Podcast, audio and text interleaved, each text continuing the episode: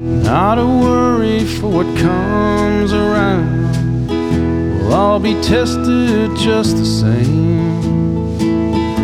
You're on the wild side. That will always remain.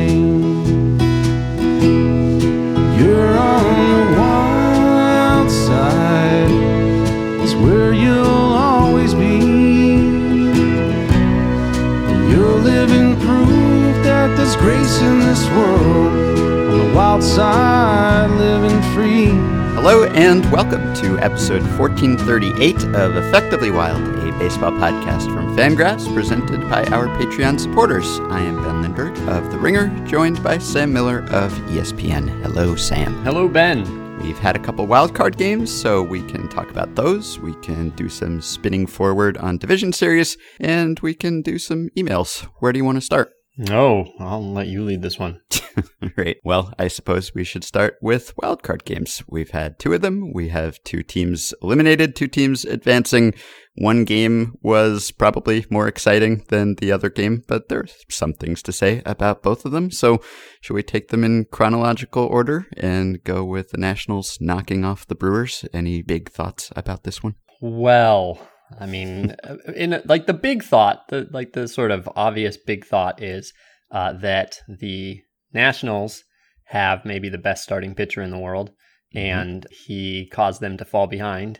And then the Brewers have maybe the most unhittable relief pitcher in the world, and he caused them to fall behind, which is just the underlying premise of everything we say is like we know, we know that mm-hmm. all of this gets undone in the uh, least predictable ways. Uh, all we can say is who we think is good, and then watch them defy all of that. Yeah, and it's really the fact that we try to break down these single games. It's even more ridiculous when you're talking about a single wildcard game, which when do we ever during the regular season devote the amount of time and attention and analysis to a single game that we do when October rolls around and Yeah, you know that thing that we sometimes do jokingly, like satirically, of of acting like something that happened on opening day is going to be uh that we can somehow project that over the rest of the season and so and so is on pace for, you know, 9,000 RBIs.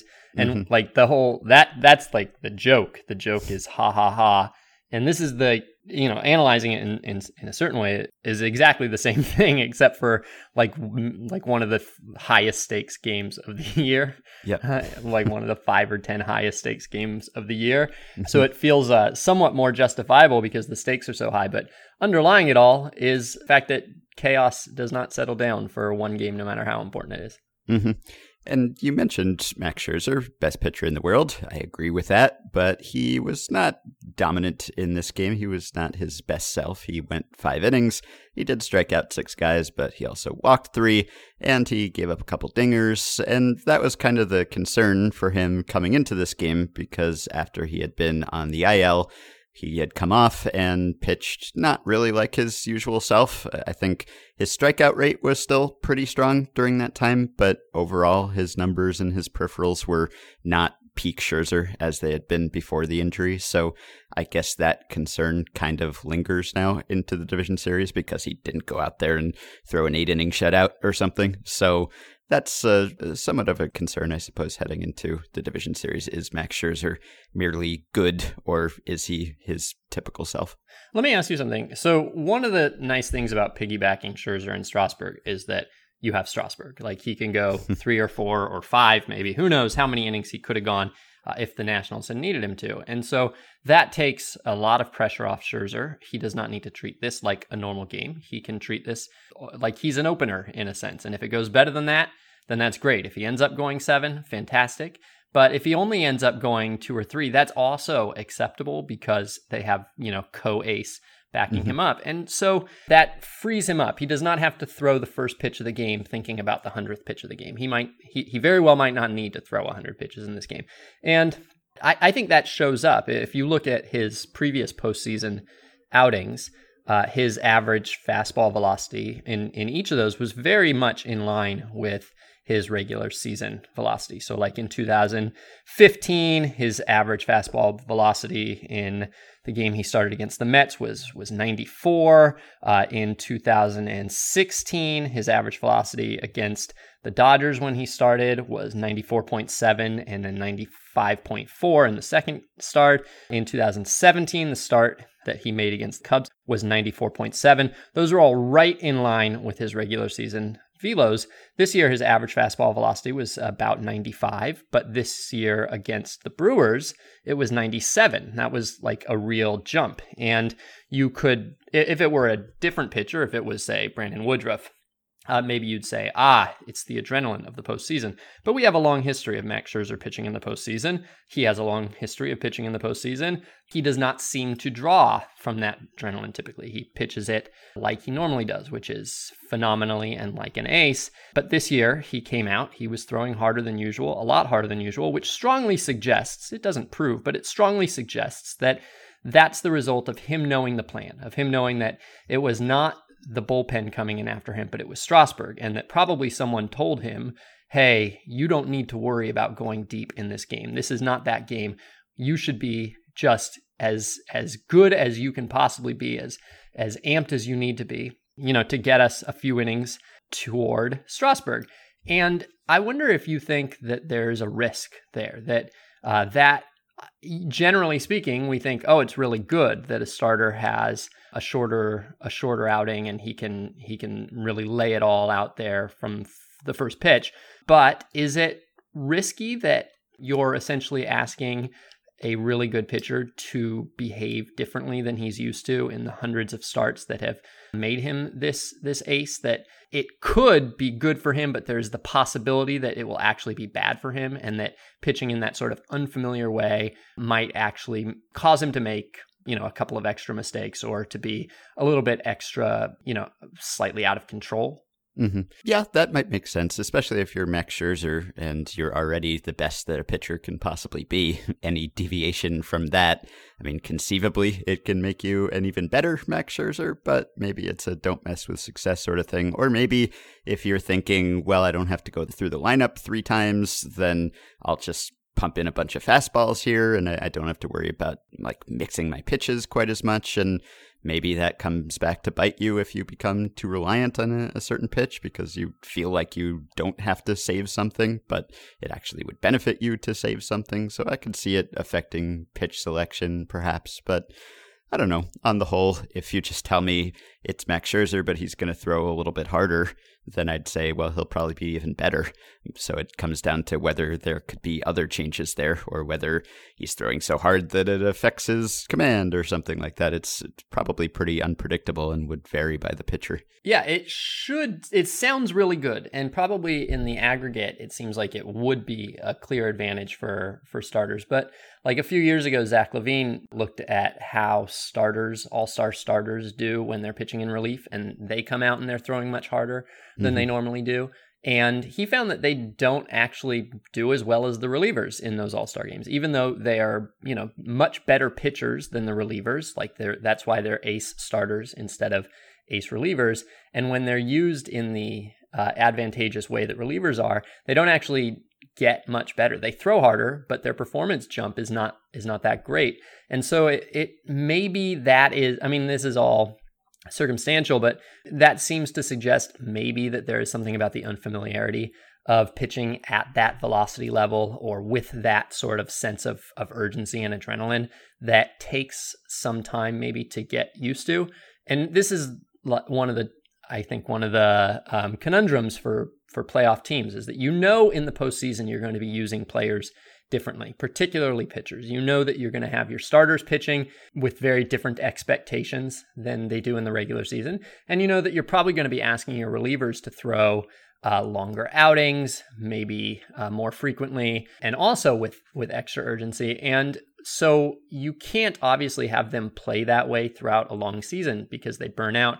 But it seems like if you could, you would kind of want to sprinkle those sorts of situations into the regular season so that this is not unfamiliar. when Mhm. you get to the postseason. And I think we've seen some teams do that in the past with their bullpens. It's not a closed case that this is why the teams were doing this, but I think with the Dodgers with Kenley Jansen a couple years ago, for instance, uh, after I think it was after the 2016 playoffs when they they used him very aggressively for multi-inning uh, appearances, and he hadn't really done that all that much in the regular season. The next year, they had him throw a lot of two inning saves or, or four out plus saves, and it seemed like that was kind of an attempt to prepare him for the postseason. I mean, they weren't using him that way by default because, again, it's hard to get through a, an entire season. But uh, it seemed like maybe that was intentional, that, that they had an eye on October. And there were a couple of other examples that I have seen or that, that came to mind when I was thinking about this that I can't now pull up off the top of my head, but where it seemed like the team was trying to work their their relievers in particular in some postseason type ways, just so that uh, there is some familiarity with it, some practice, I guess, at pitching that way. hmm I should say, by the way, Max Scherzer's stats before and after the injury, the back strain, he was on the IL twice, once shorter, once longer, but it was the same injury, so I'm going to count that as before and after injury. So before he went on for the first time, 19 starts. He had a 2.3 ERA, including the the first start he made off the IL, and then he went back on and then came off again. 4.81 ERA in eight starts. That makes it sound like, oh, he was twice as bad as he had been before the injury.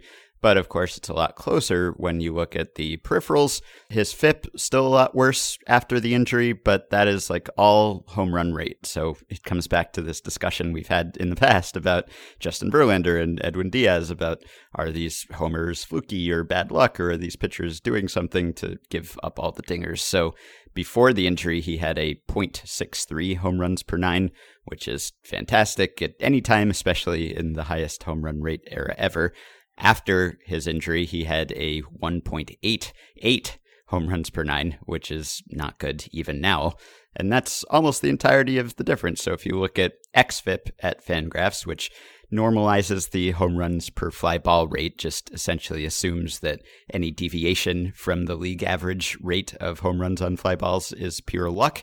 He went from a 2.83 before the injury to a 3.02 after the injury, which is not a lot different, obviously. So maybe he went a little less deep into games, I'd have to check, but it's really a, a difference in home run rate. So whether you think he was getting a little lucky with home runs before the injury or unlucky after the injury, that is the bulk of the difference. He's still very much missing bats, and uh, I guess his walk rate went up slightly, but not a whole lot. So that's what it comes down to. Yeah, although he his swinging strike rate went from 17% of all pitches before the injury to 14%, which is not an inconsequential difference and and does sort of bump him from from elite swing and miss pitcher down to to good swing and miss pitcher.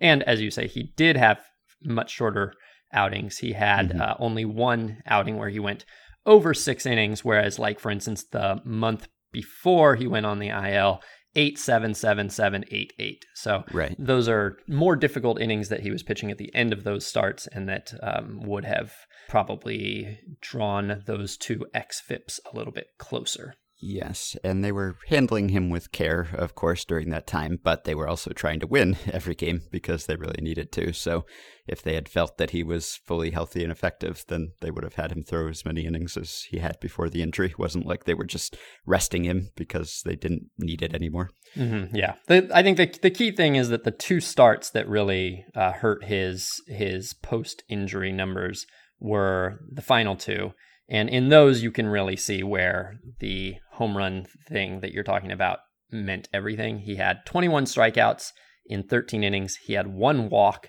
in those two starts. So 21 strikeouts and one walk, but four home runs. And that's where the ERA jumped by, you know, almost a third of a run. And that's where the numbers became a little less gaudy for the season. And that was basically two starts with four home runs hmm and otherwise total dominance. So we talked last time about the Nationals bullpen and it being a big weakness, but of course in the wild card game you can bring out Stephen Strasburg for three innings and it is suddenly not a weakness at all. That's not really something you can do with regularity later in the playoffs, although I think it's become more common to see that. I think teams are using starters more often in relief in the playoffs. I'd have to check that. You don't have to check it. I wrote okay. about this. In fact, oh, I wrote about perfect. this at the end of last offseason uh, with the Red Sox, and, and I wrote for a, a preview, a long preview piece on each team's bullpen that will go up uh, tomorrow. I wrote about how the Nationals model is is probably almost certainly going to be the red or needs to be the Red Sox model from last year. They had a a bullpen that was considered the team's weakness, mm-hmm. and so instead of really relying on those relievers, they had you know pretty much every day they had a starter who was in the bullpen either because he had already pitched his last game in that series, or because he wasn't pitching until much later in the series, or just because it was his throw day. And so they used Porcello and Eovaldi and Sale and David Price all out of the bullpen. And they threw, as I wrote last year, those six pitchers threw a total of 16 innings of relief. They allowed seven hits and one earned run. That one earned run coming at the end of Eovaldi's six inning relief stint in game three. They struck out 16 and walked three. Their combined win probability added, including Eovaldi's loss, which crushed his win probability in that game, was about a half a win, roughly what Josh Hader's was in the postseason. They were collectively the elite closer every team wants in October, cooked up entirely out of ingredients lying around the pantry.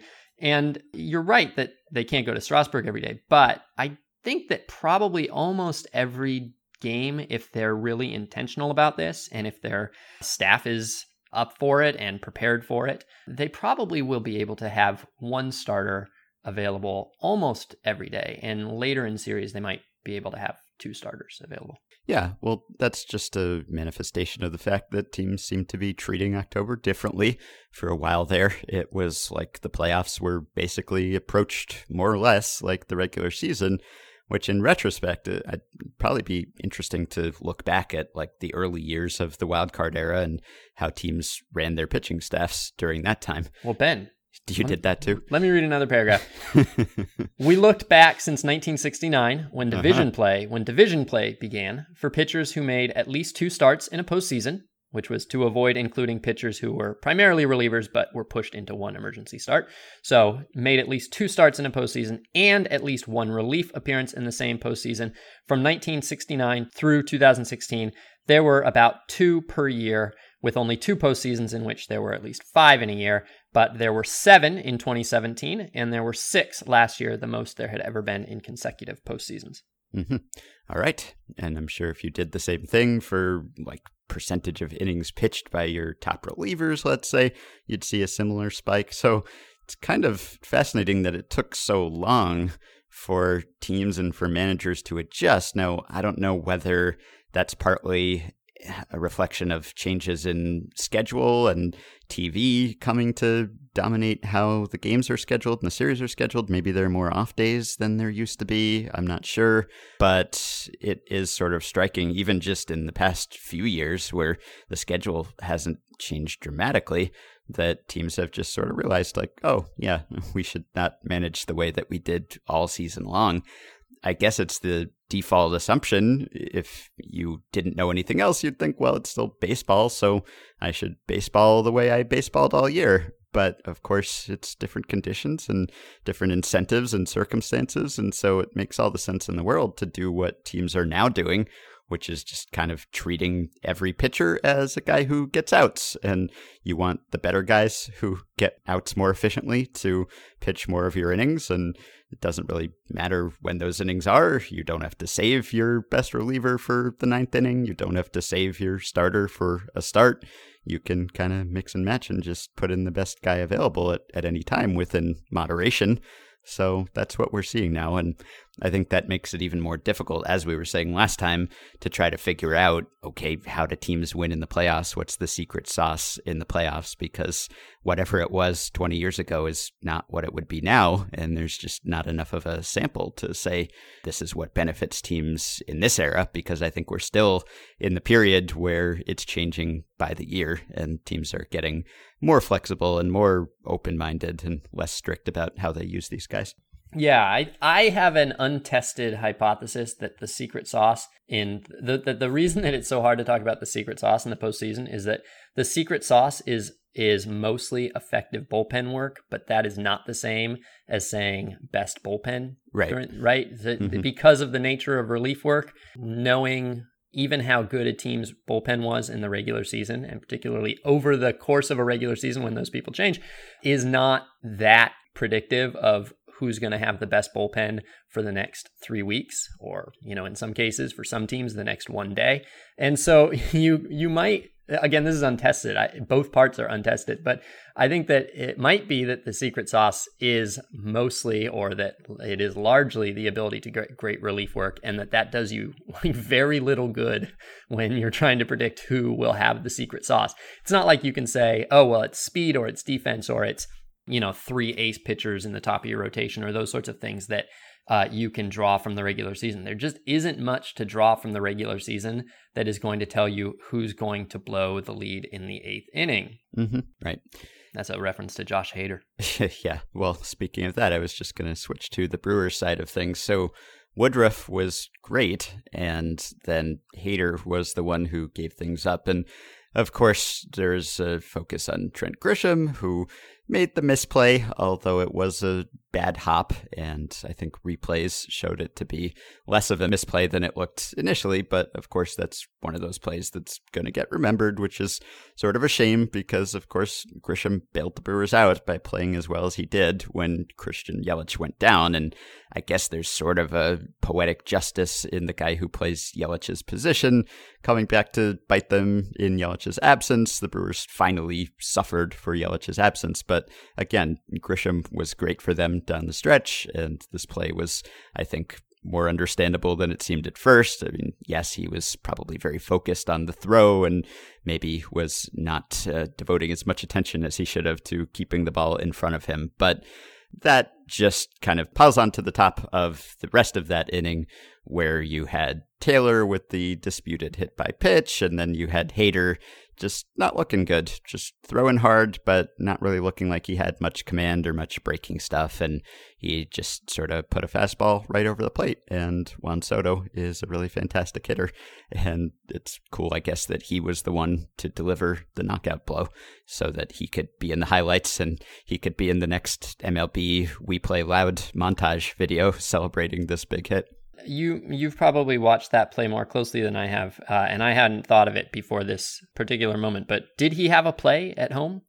I think he probably did, but I didn't really concentrate on that aspect of it as much as should he have gotten in front of that ball or how did it elude him.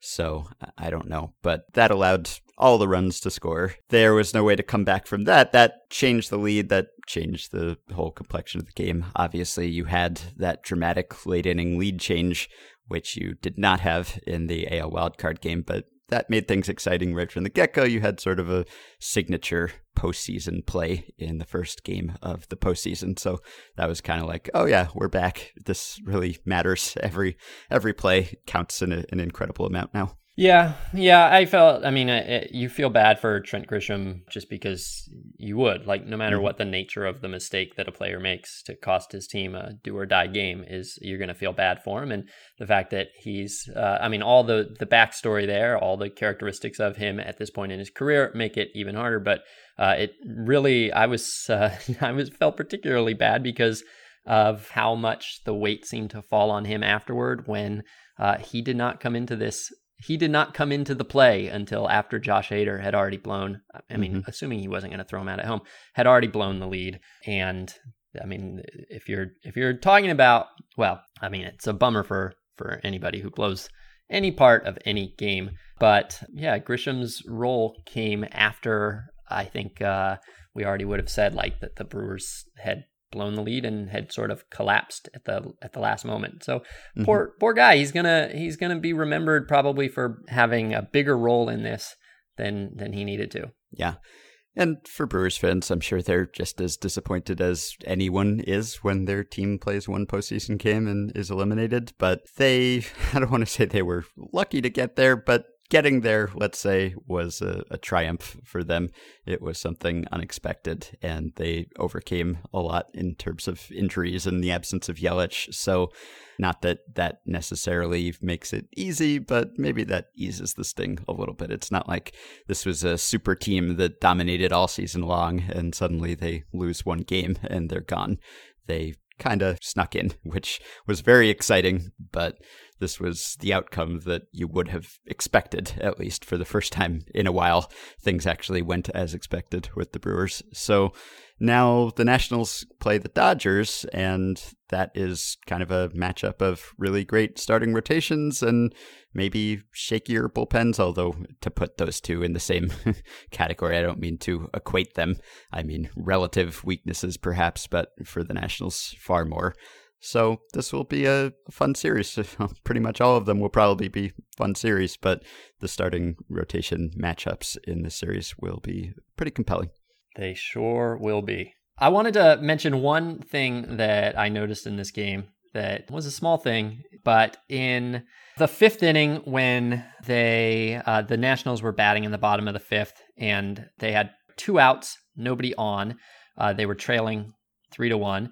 Victor Robles was batting, and Max Scherzer was on deck. Okay, and this was when they were getting ready to remove Max Scherzer from the game and put in Stephen Strasburg. So again, two outs, nobody on, pitcher spot on deck. And so they uh, three things could happen here. I mean, a lot of things could happen, but if Victor Robles had had made an out, then that would have been the end of the inning. Nobody would have batted. If he got on, then somebody would bat. And of course, there are different ways of getting on. Uh, one thing that he could do would be single, and another thing he could do would be like double or, or homer. And so Ryan Zimmerman was on deck as the pinch hitter in that situation. Mm-hmm. Um, of course, if there was an out, Zimmerman would not be needed, and Scherzer could have just as easily stood out there if he'd wanted to. Although I don't know why he would want to, knowing he's probably out of the game anyway. But when Victor Robles singled, then Zimmerman went back to the dugout, and Brian Dozier came up to pinch hit. And so we saw there Davey Martinez is we saw we saw what he was thinking. We we knew what he was thinking in the previous batter. We, we did not know when Robles was hitting, but afterward, because of this change, we saw what his brain was doing, which was saying, if Robles gets on first, I'm going to send up Dozier so that he can maybe hit a dinger. And if Robles doubles, triples, or homers, maybe homers, we don't know homers, doubles or triples, I'm going to send up Ryan Zimmerman to maybe get a single and drive him in. And I just thought that it was interesting that given that that was his decision tree, that that was the fork that he was anticipating, that he chose to put Zimmerman in the on deck circle, assuming by sending Zimmerman out there, assuming the more advantageous event for his team would happen, and also the less likely one, but the one that would be more like the better outcome, like mm-hmm. the double or triple. He sent up the pin he sent out the possible pinch hitter for the double or triple instead of the pinch hitter for the much more likely single or walk Mm. doesn't doesn't mean anything except for I it feels like he chose optimism in a way in an inconsequential maybe even slightly disadvantageous way because yeah. ideally you probably as a hitter you probably do want to be on deck so that you can you know kind of inch around back and get as good a look as possible so maybe it would have been even slightly better to send Dozier up there for the more likely situation but he chose to just say nope i'm gonna i'm gonna i'm gonna ask the universe for what i want by assuming it will happen. Mm-hmm. and it didn't happen. And then zimmerman went back to the dugout and dozier went back out as as he was more likely to have done all along. Yeah it's like the secret right? It Sean is like conroy's the secret. favorite book. Just that's exactly put right. it out there in the universe. Exactly all right, switching to the AL wildcard game. So, less intrigue in this game than in the NL game. No lead changes, no late inning questions about who would win. The Rays took an early lead. They hit a couple dingers. Yandy Diaz hit a couple dingers. Obviously, Avisail Garcia hit a dinger and they won 5 1. And, and the A's threatened a few times, and Charlie Morton kept getting the, the pitch that he needed, the batted ball that he needed, and got out of those jams. And that was that. The A's lose yet again in a, a playoff game. And you kind of feel bad for them, not just because of the history, but also because it seems like they're sort of doomed to this position for a while now. I mean, they're bringing back most of this roster and important components of the roster they can expect to have for more of next season. So there's a very good chance that they will be back in this exact position next year. And it's just hard to imagine them being bad, but also hard to imagine them being better than the Astros, which means that they may very well be doomed to more wildcard game appearances, which is sort of unfortunate because they had a heck of a season. And coming into this game, you would have said the A's had the advantage in terms of power hitting. That was one big strength that they had that the Rays didn't really seem to have. And then the Rays hit four homers, which uh, of course they did. And Yandy Diaz, who had just returned from the injured list, hit a couple of them. And the Rays sort of showcased how incredible their bullpen is, which we can talk about that a little bit. But any other thoughts from, again, this single game that we are way over analyzing? One, not so much about the game, but was just something that I noticed in the game and uh, have been wanting to talk about for a couple months. Did you notice the play when the Rays hit into a possible double play and they didn't, the A's didn't turn it quite in time? Profars uh, bounced the throw and the runner just barely beat it out. And I, I, think Alex Rodriguez made a comment about how it was a little bit slow on the turn. Did you notice that play? I don't recall. I well, I was watching the other broadcast, but all right. So there's some backstory. I think there's some backstory to that play that's relevant, and A's fans will will know this backstory. I don't know if it got that much attention throughout baseball this year, but I've I've been watching it as a kind of a miracle, like almost a Jon Lesterish type miracle throughout the year, because Jurickson Profar uh, in April had what seemed to be a pretty severe case of the yips. Like he was throwing, like he would just spike every throw, and it looked really awkward. And it did not seem like he could play second base at all. Um, and I, in fact, I think, uh, if I'm not mistaken, I think that he had briefly gone through a period the, the previous year when, uh, yeah, Levi Weaver wrote uh, in the Athletic that that he was worried that Profar had the yips uh, that year too. So Profar, he fixed this kind of, but as I watched him throughout the year, it, it never looked like he fixed it. Like he never got over it. He just kind of figured a, a workaround, which is that he would really focus on his target, take his time, sort of take like he would take like a like a little just a tiny micro beat to look directly at his target and then he would throw. And now I didn't watch enough A's games that I can speak from a position of real authority here. I might be I might be misreading this from very limited exposure, but throughout the year it still seemed to me that he was not throwing very accurately and that he was very slow to throw. And so in the um, in that double play, uh, to my eye, it looked like yes, he he took a little bit of a pause as Prof, as as was familiar to me from watching Profar throughout the year. He took a little bit of a pause to focus on his target, and then he threw, and he threw it 10 feet short of first base, and that cost them the double play. But the miracle is that Profar had this seemingly debilitating obstacle in his baseball career in April. He wasn't able to get past it entirely, but he did figure out a way to get kind of around it. He had seven errors in April. He only had six errors for the rest of the season. And I am just impressed that this real weakness, this real vulnerability that came up in his season and in the A season uh, ended up being something that they could kind of like make work that he did not mm-hmm. have a lot of throwing errors that he seemed to be a, a fine defender after that and uh, it's kind of a you know there's just little tiny tiny tiny tiny tiny tiny way that it uh, still affected him on maybe on the very closest plays and it came up in that situation but but by and large Jurickson Profar like he he did it he he mm-hmm. he got through it that is I, I'm a, a, theme of us talking about ball players, I think sometimes seems to be that we're in awe that they don't just like mentally break down when things get mm-hmm. difficult or scary. Um, and I am just saying right here that I am impressed.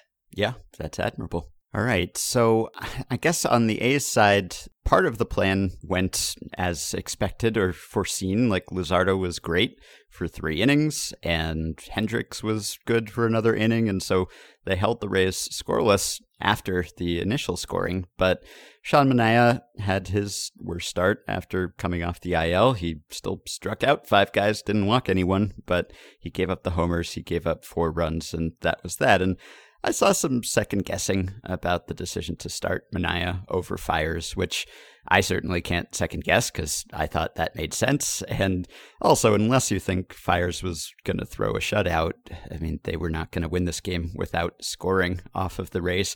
And that's the thing. It just looks really difficult to score off the Rays. And mm. you can read too much into a single game, obviously, especially when it's a wild card game and it's all hands on deck, etc. But that kind of is what the Rays did all season. I mean, they didn't hold teams to one run every game, but they were really, really great at run prevention. We talked about this before, and they looked the part in this game. Morton went five, and then they run out this parade of relievers who most people probably have not heard of and even i like can't say i spent a whole lot of time focusing on diego castillo this year or emilio pagan. Uh, you know i was more aware of nick anderson who got four outs in this game all on strikeouts because that's kind of what he did all year especially after he went to the rays and he was just totally totally dominant with them. He struck out 17 per nine after the, the midseason trade to the Rays. That's uh, almost 53% of the batters he faced while walking 2.6%. So his strikeout rate minus walk rate with the Rays was actually 50%, which is just really extraordinary. And they gave up some good prospects to get him, but he is just one of those unhittable relievers who, if Jeff were not working for the Rays, he would probably be blogging about. So that showed up there and then it just goes so deep with them and some of these not well known relievers are just so effective that it kind of feels like they can throw someone at you who has like a 35% strikeout rate in just about every inning. It's really kind of intimidating to face them in a short series, as the Astros will now have to do. Yeah, and Anderson too, for what it's worth. I mean, Anderson was doing this in in April with the mm-hmm. Marlins mm-hmm. too. He struck out. Uh, I think he struck out. Well, I'll just get the exact number. He had 13 innings. He struck out 27 in those 13 innings, and he didn't he didn't unintentionally walk anybody. So his strikeout minus unintentional walk rate in April was 100% or what is it? No, it's I guess it's actually very similar because it would be 50 he had like a 53% strikeout rate anyway in April. And then he had a, a very bad May mm-hmm. and then he was quite good with the with the Marlins after that too. So from June 1st until he got traded, he struck out 29 batters in 21 innings and he walked four.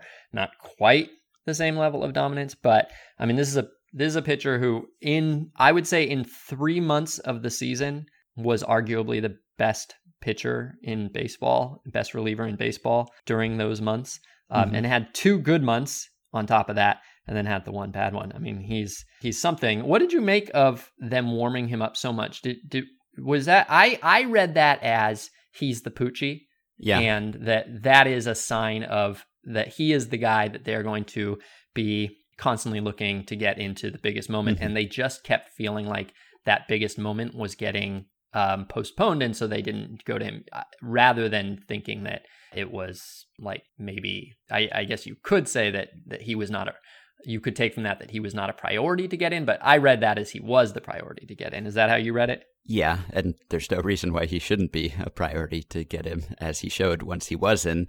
And that does underscore the fact that we're talking about how the postseason is different for players, and could it affect someone like Max Scherzer to have different guidelines as he goes into a game?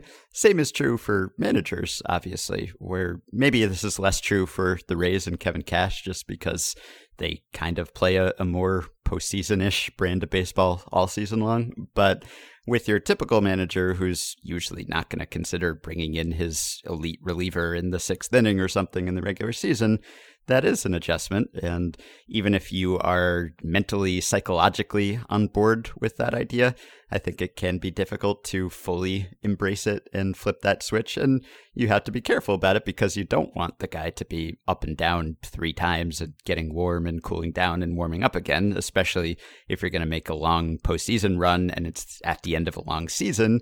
Maybe that takes a toll where you get to game seven of the World Series and that comes back to cost this guy something. So, it's an adjustment for managers too. And you could say that managers matter more in the postseason than in the regular season, much like the pitchers they have to deploy optimally.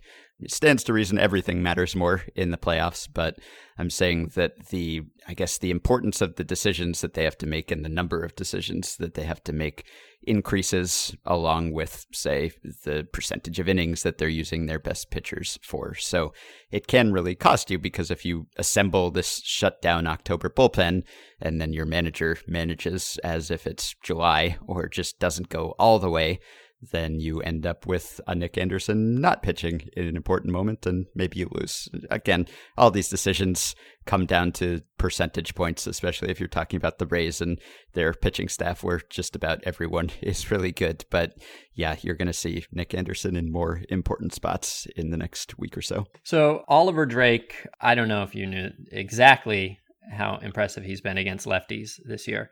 But Oliver Drake against lefties was the hardest pitcher in baseball to hit. Uh, he is right handed, uh, but lefties hit 147, 163, 196 against him. He struck out 33 and walked two. His stats against righties are well. I mean, it, he he looks like a lefty specialist. He has the splits of a lefty specialist. His stats against righties aren't great at all. He had a 865 OPS allowed. He struck out 37 and walked 17. If he were lefty, we would be talking about him as the most specializing lefty specialist in the game. And uh, his best pitch is a splitter, which uh, is one of those pitches that sometimes has a reverse platoon split. And he throws it. I did not know this, but apparently I heard this on the broadcast last night. He throws it 80% of the time to lefties. Mm-hmm. And so I have always in my life been fairly skeptical of these reverse split relievers. I generally think that even if they have uh, split, even if that split is somewhat persistent, I'm still a little. I would be hesitant to actually use them in a way that uh, that counts on that. I feel like it's it's all, always probably due for regression, no matter what their repertoire is, and and I I could be missing opportunities to have reverse split specialists in my life, but I've just always been like it. it I'm I'm never really convinced. Are you convinced by Oliver Drake? If they use him, just as the Dodgers plan to use Adam Kolarek as like a one inning guy or one batter guy, would you think would you have faith in that, or are you expecting this to uh, to to be somewhat illusory by the end of it? I think I'd have some faith. He looks capable of that to me. I mean, if you were doing it statistically, you'd want to regress and hedge, and it would be less of a pronounced split. So that's probably what I would expect, but I would trust him in a spot like that. Yeah. Okay. I'm looking forward to seeing it. I like I said, I'm usually suspicious of it, but I'm now now that I'm not suspicious of Drake for the most part, I'm eager to see it. I'm eager to see them bring in the righty to get the lefty every time. mm-hmm. And you know, the Rays are getting a lot of credit, I think, for the guys who hit the homers in this game because the big difference makers offensively were Garcia and Diaz, and those are two guys that the Rays acquired coming off unremarkable or perhaps disappointing seasons. And as everyone wrote at the time, they were sort of exit velocity plays in that they had both hit the ball hard, but the results weren't really there. Maybe Garcia had gotten a little unlucky. Maybe Diaz just kept pounding the ball into the ground. So even though he hit the ball hard, he didn't make a, a, big difference on offense. And so the idea was that the Rays are buying low on these guys, and maybe they'll get the Garcia bounce back and they'll get Diaz to hit the ball up more, and he'll tap into his very obvious power, and then he'll be great. And I don't know that that happened to a great extent. Obviously, in this game, those signings paid off, and those guys were fine when they played for the Rays this season but they weren't dramatically better than they had been before. Like Garcia had a better season than he had had in 2018, but a worse season than he had had in 2017.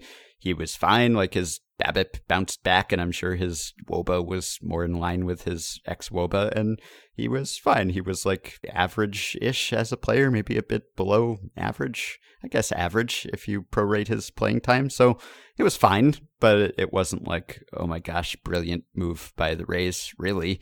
And then Yandy Diaz, uh, his offense, just on a per plate appearance basis, if you look at WRC Plus, was almost identical to what it had been in Cleveland. Even if you look at the expected weighted on base average, almost identical, one point away from what it had been in Cleveland. And his isolated power nearly doubled, so that looks like a, a, case of this paying off. And he went from one homer to 14 homers in oh, about twice as many games. So that's impressive, obviously. And it's it's partly the ball, but it's also him. But I just I don't know that he was dramatically better. Like the the power was up and the BABIP was way down, so maybe this was more of a sustainable thing. But his launch angle was only up on average, like a little over a degree. I don't know about the percentage of time he was getting it in the launch angle sweet spot or something like that. But in terms of the quality of his contact, it was more or less the same as it had been in Cleveland. So uh, I don't know, paid off in, in this game, paid off to some extent over the course of the season, but wasn't like you would add these guys to the annals of brilliant player development moves or amazing under the radar transactions. So I don't know. They were fine, but a little bit of the are brilliant and they got these guys and no one else saw it seems a bit overblown to me. Yeah, I like Yandy Diaz and he terrifies me, but that was definitely an April, a big April story that flopped. Mm-hmm. Right. Yes, I think so. but it's also a big October story now that succeeded. So, by the way, Oliver Drake mm-hmm. against lefties, it for the season he threw 78% splits, which is a lot.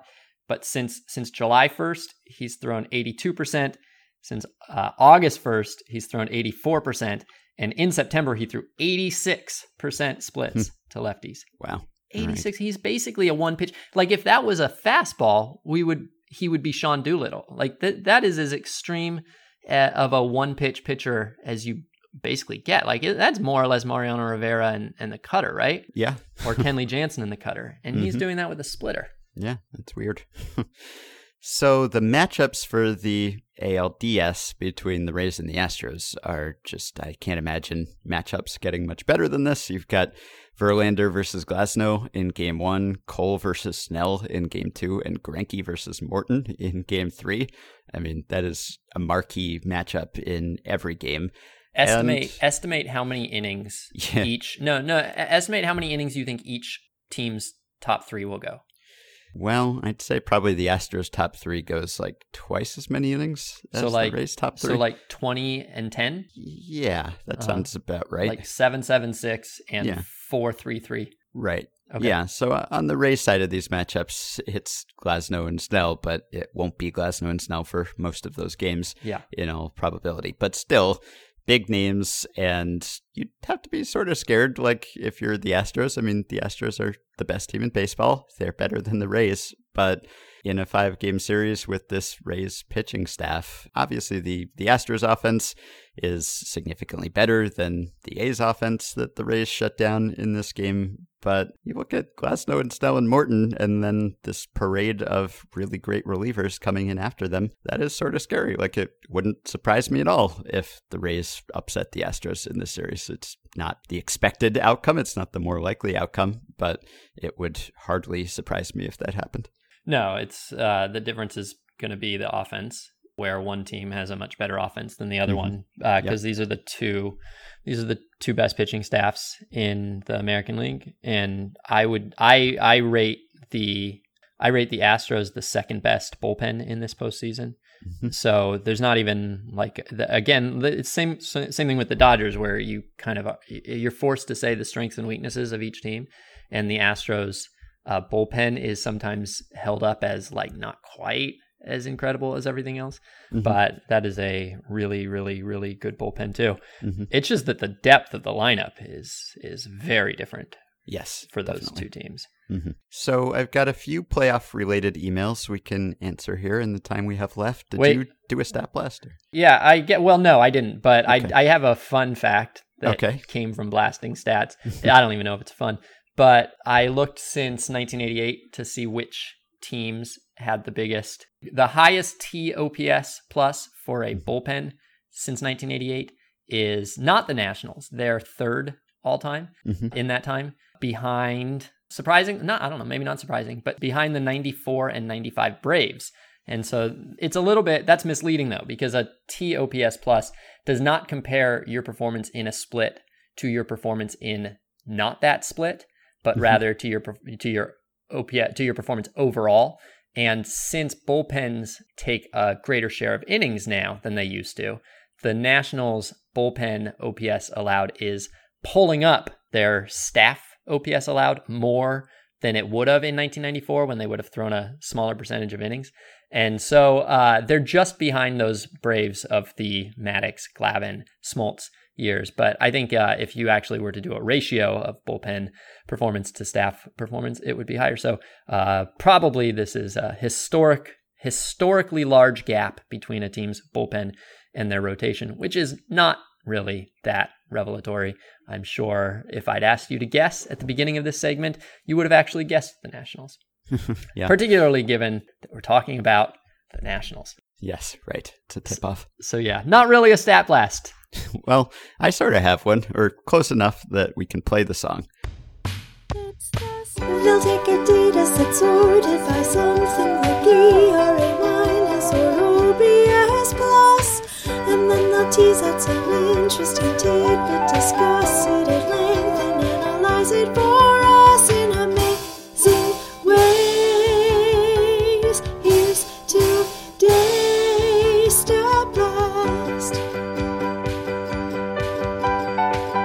So this will be quick, I think, but this is a listener email from Ed who says By my count, the Twins this year have almost twice as much baseball reference war contributed by foreign born players, 29.3 war, as by American born players, 19.4 war. Is this a record or anything close? And I asked Dan Hirsch at Baseball Reference for some help with this one. He sent me a list of all the teams. And I should say that Ed, in his breakdown here, is counting Puerto Rico born players as foreign born. So Hirsch went with Ed's distinction there. So this is really domestic United States, uh, technically actual literal states versus non.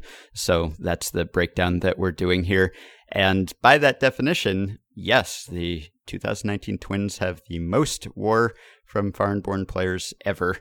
That tops the 2004 Dodgers, who were at 28.6, and the 2003 White Sox, and the 2017 and 2018 Cleveland was right behind them. So, obviously, as you would expect, all of the top teams are from recent years, which How recent? reflects the How recent? Like what is the what is the the the curve look like? Well, let's see. So the top, I guess, if you go, you have to go down to the bottom of the top 20 to get to even teams in the early 90s. Like the, let's in 1999, Cleveland was seventh. So that's 20 years ago, and that's fairly close to the top. But then it's all like 2000s and this current decade. If you go down to the bottom of the top 20, you get the 92 Blue Jays and the 91 Rangers. But really, like, there are no great outliers here where you're seeing like a, a team from the 70s sneak in or something. I'm scrolling, I'm scrolling, I'm scrolling. I guess, let's see, 1969, Minnesota. That's the only team in the top 50, and it is literally number 50 that is actually from before the 90s. So, yeah, uh, obviously the game is getting more international, and this list reflects that. Now, Ed also asked about the ratio, and the Twins' ratio is not extraordinary.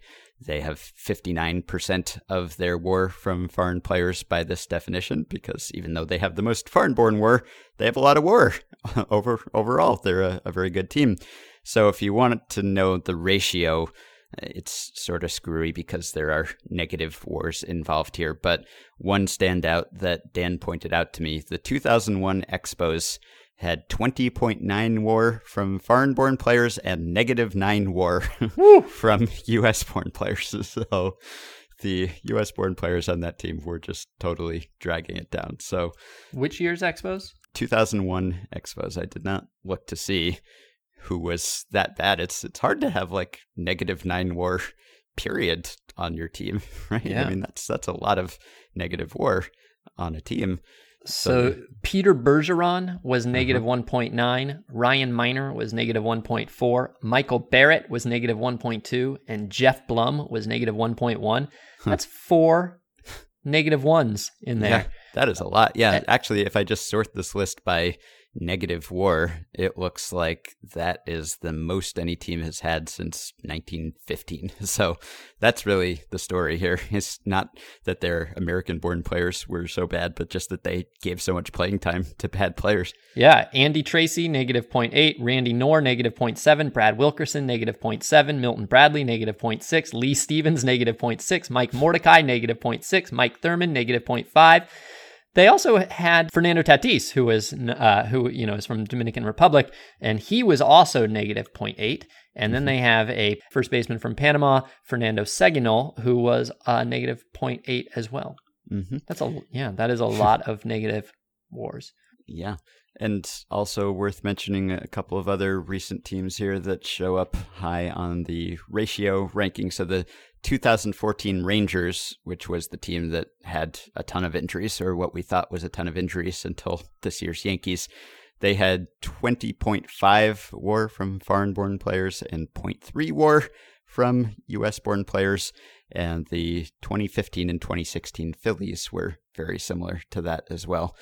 So, not extraordinary this year's Twins in terms of ratio. They're just really good. They have a lot of good players from everywhere, but they do have the most foreign born war ever. So, that's pretty cool. The 2001 Expos leading war from an American born player was 41 year old Tim Raines at 0.5. And he was, yeah, that's the end of that story. Okay. All right. So, since we were just talking about the Rays, let's answer this one from Anthony, Patreon supporter Anthony. For the sake of this question, let's assume that it's Thursday morning and the Rays have advanced to the ALDS, and we no longer have to assume that is the case. Including current roster, farm system, and built in financial advantages, which team do you think has a higher expected number of World Series wins in the next five years, the Yankees or the Rays? The Yankees obviously have way more money, have seemed like the next big thing for two years now, and won more games this year. But the Rays have the best farm system and might actually have played better than the Yankees this year, at least according to base runs.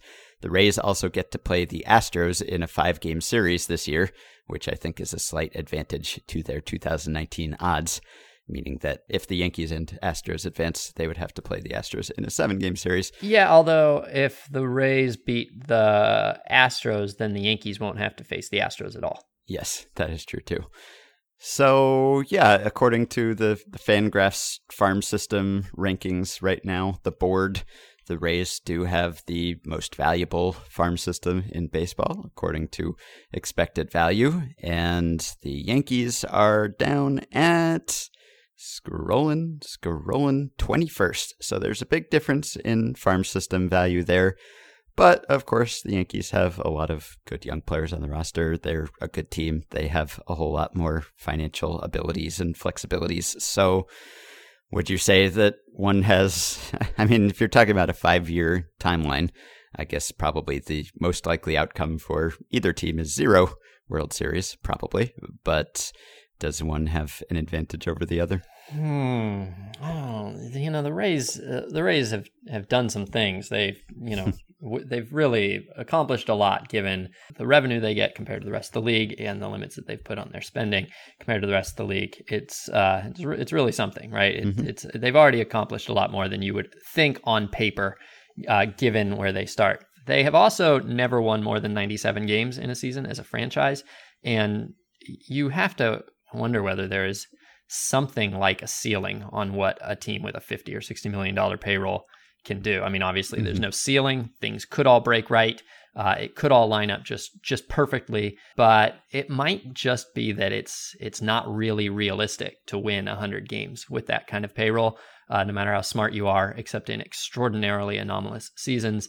Uh, whereas the Yankees uh, frequently win 100 games. And Yeah. so I And would that makes just. a big difference because obviously that can be the difference between a wild card game and a division title, as it was this year. hmm Yeah. And also because it could be the difference between being better than, than all the other teams Yeah. and being uh, only as good as all the other teams in the Although in this case, as Anthony said, I don't. As Anthony said, that's true. Actually, better than the Rays. Yeah.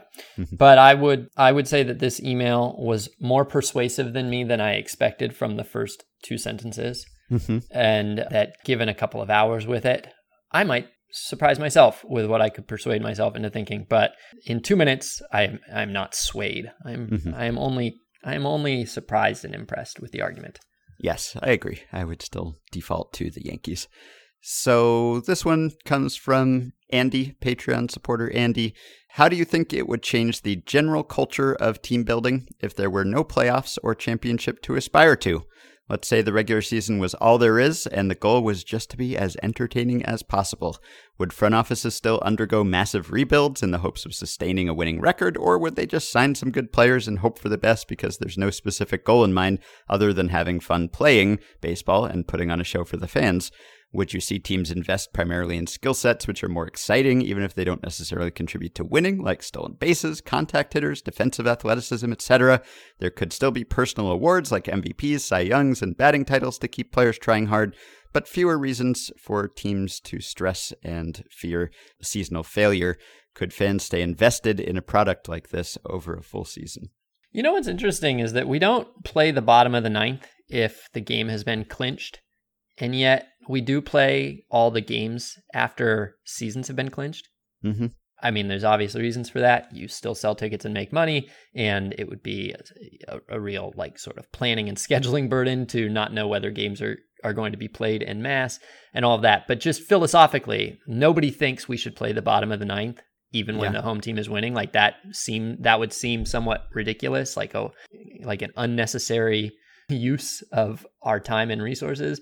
Mhm. Whereas uh, we do think that it's perfectly natural, and in fact, it would be extremely controversial to argue otherwise to play those games that don't technically mean anything. So there is already, I mean, I, I would say the answer to this question, which is more complicated than I'll probably be able to answer right now, but the answer to this question is already out there. We already see how teams play when they're not in any sort of race and how teams kind of continue to go about their business. And there's not, there is neither a kind of uh, collective rolling over. You don't quit. You don't, you, I mean, you, you play the games. You don't quit trying. You don't quit really doing much of anything uh, except for maybe on the periphery where you might play some more young guys and start setting yourself up for next season. And you also don't see a lot of effort to to make the game more entertaining in other ways. You don't see teams in September really dramatically trying to reposition what they are doing. Now, like to try to sell their their product to the fans is a different thing now. Like you don't see a huge push to say, "All right, well now we're going to be the weird team." Mhm. Or now we're even going to be the like you don't see them pulling up their exciting high A prospects to entertain the fans. It's it that's not part of the the decision making. They just sort of do regular baseball. So is the answer that it would look pretty much the same? Do you think? Probably. I, I think a there would still be stakes because the stakes would just be being the best team, right? You'd the championship. I mean, it's called the championship season, right? The regular season. That's the technical term in the MLB rules. So that's what it would be: finishing first, winning the division, having the best record in the league, whatever. Like that would become the new playoffs. Now, I don't think that's quite as exciting, which is why we evolved the playoffs. I think there was a sense that, hey, it'd, it'd, be fun to have the best teams play each other at the end of the year and then decide a champion based on that. So that's how we got the playoffs. So I think this would not be quite as exciting as what we have now, but there'd still be something at stake. And I don't think, I mean, do teams do rebuilds and everything right now with the World Series in mind? They do, of course, but but they're doing it so that they can be the best regular season teams possible, which has the byproduct of getting you into the playoffs and giving you a chance to win the World Series. But you're aiming to make your team the best in the regular season. So I think the most entertaining team is still typically the best team, the team that wins the most. So I don't know that you would see a whole lot of teams saying winning doesn't matter. Let's just get a bunch of wacky guys who do strange stuff and we'll have the weird roster and everyone will come see this like we're some sort of circus act or something. I, I think probably you'd still draw better if you were a good team. And so I don't know that it would dramatically change anything except for maybe making the end of the season feel like a letdown a lot of the time. Yeah, I thought that it was a it was just a great final day development that Stevie Wilkerson made that catch for the Orioles. Yeah. Um, mm-hmm. That this season that was so pointlessly uncompetitive and basically a punchline the whole way through, and could only at, at its best sprinkle in little moments of of individual performances or surprises or you know maybe a comeback in a game or something like that uh, that it ended with the play of the year with like mm-hmm. the probably most highlightable defensive play of the year in game 162 between two teams that don't matter i thought that was just a little bit of an act of mercy uh, by the baseball uh, gods to mm-hmm. Baltimore fans and to baseball fans that had to put up with the Orioles all year long. And because of that play, I, I also noticed in a the roundabout way that baseball research happens that Stevie Wilkerson this year had the highest strike percentage of any pitcher in baseball. Stevie Wilkerson pitched four times. He faced 22 batters and he threw 76% strikes, which is the highest of any pitcher in baseball. He did not walk any of those batters which is also a little bit of an act of mercy because if you're going to see Stevie Wilkerson pitch four times, the only the only way that that, that experience can get really worse is if he's walking the park. yeah. So, so right. Good for Stevie Wilkerson in in a way that was highlighted and and shared and gift, uh, and also in a way that was not noticed except uh, just now. Uh, made the Orioles experience slightly better this year. Mm-hmm. Okay. While uh, we were talking, the Mets fired Mickey Callaway, by the way, which okay. is so that's what seven now, seven managerial changes I think so far, which is kind of a lot. I saw a note from Mike McCurry of MLB Network Research. He said there have been only three off seasons since 2000 in which at least seven clubs made a managerial change. 10 teams after the 2002 season eight teams after 2006 and seven teams after 2010.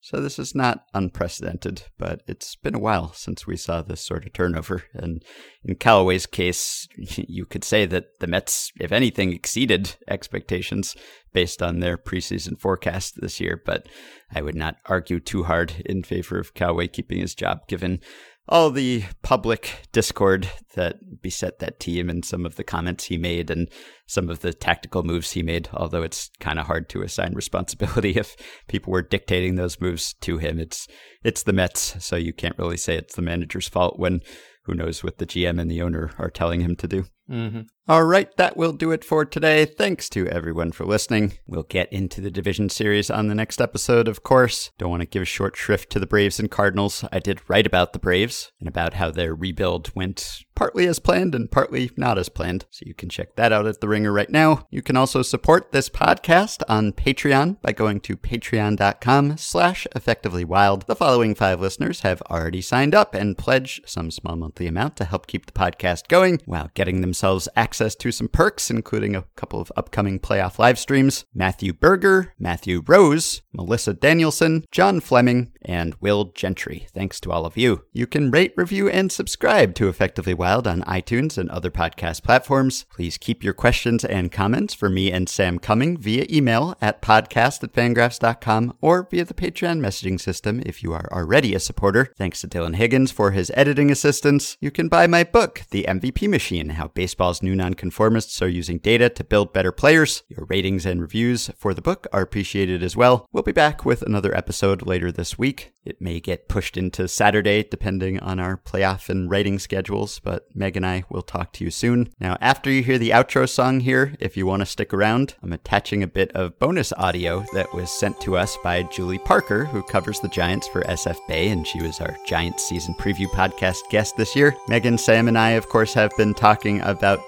promising homers, guaranteeing homers, people requesting home runs from players, and Julie sent me the snippet of audio, which comes from an interview with Scooter Gennett on August 5th before his first home game after the Giants acquired him, and someone asks him for his favorite memory of playing in Oracle Park and he launches into the story about a homeless man. He doesn't make clear in this story that the man is homeless, but he clarified that to Julie after the interview, who asked him to hit a homer. And, well, I'll let Scooter tell the rest of it. I'm also going to leave in his next answer from that interview where he explains the origins of his nickname Scooter, because I didn't know the story, and it's a good one. So stick around for some Scooter content. Thanks to Julie for that, and we will talk to you a little later this week.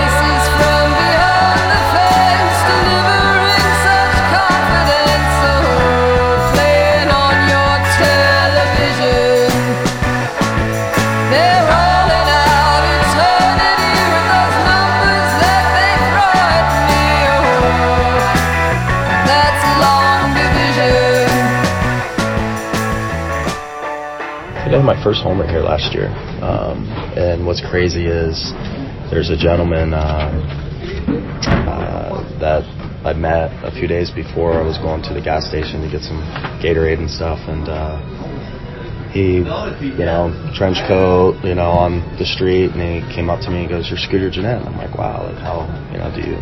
Like it was kind of surprising that he knew me, and he's like, "Oh, I watch every game. I've been to, you know, every game since you know the park opened." And he stands and looks through the, the chain link fence out there and right, and his objective is to get home run balls. So like he'll dive in the water, he'll you know do the whole thing. And I told him like I'll hit you one, and uh, I kind of forgot about it last day. It was uh, getaway day, day game, and I hit one. And after the game, I'm walking to the bus, and there's a guy in a trench coat with the ball, and I'm like.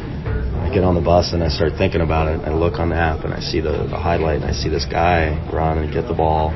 And so I get off the bus and he's like, I got your ball. You actually hit me a home run ball. So that was a, you know, it's a special thing. Like, Yeah. what are the chances of that? Um, it's pretty amazing. And A lot of pressure to- on you from now on. yeah, right. He told me to sign it. I'm like, do you want me to put the number of home runs of the date? And he's like, no, I just have all the guys sign them. I'm like, where's this guy keeping all these balls? it was, uh, it was very, very special. Have you, uh, you always gone by scooter, like with, from young childhood or? Uh, I gave that self. Uh, I gave myself that name. You did? Yeah, when I was four or five years old. Um, and I was, uh, was a big fan of the Muppet Babies. It's kind of a spin-off from the Muppets, and Scooter was my favorite character. Uh, he was a crazy one and you know, kind of ornery, and I found a lot of similarities between me and him. And um, I was in the car one day with my mom. Uh, graduated from the car seat, so I'm just in the back, but obviously seatbelt. She'd put it on, and I got in this habit of waiting until she started driving and then say, "Hey, mom, look," and I would unclick it. And I did that like three or four times. She would have to stop, get out of the car, put it back on, tell me not to do it. Um, and she got fed up and went to the police station. And uh, I just remember police officer, a big, you know, tall police officer with a badge, and I remember being scared. And uh, he asked me what my name was, and I made up Scooter. And my mom never heard it before. Um, and he was like, "What's your real name?" And I'm like, "Scooter Gennett." And I didn't answer, I guess, for a year to my given name. Uh, Ryan's my real name, and so they had to call me Scooter, and that's that's how I got my nickname. It's okay to say that publicly. There's not like, is there a statute of limitations? No warrant expired after or anything? Uh, I think it's been enough time. Yeah. Um, but now I definitely, uh, you know, I'm- all my checks are Ryan, all my insurance card, uh, license. So um, You think you were how old when this uh, exchange happened with the law? four or five. Yeah. Um, and basically, I mean, the only thing that makes sense was I thought that I was going to get arrested or get in trouble if I answered my real name. So, Have you researched your marketing opportunity here with all the scooters? You know, the, oh, jeez. the scooters have been a big issue here for the Yeah, last what's crazy is that they don't like, have to go through like a lesson or a course. Right. Or a helmet. Or, uh, you know, in some cases, a breathalyzer, you know, would be nice. Um, Yeah, be careful walking around out there. but yeah, um, I don't know if I want to get into, you know, that, that game. Uh, you know, things come and go, and, um, you know, let's hope that nothing crazy happens.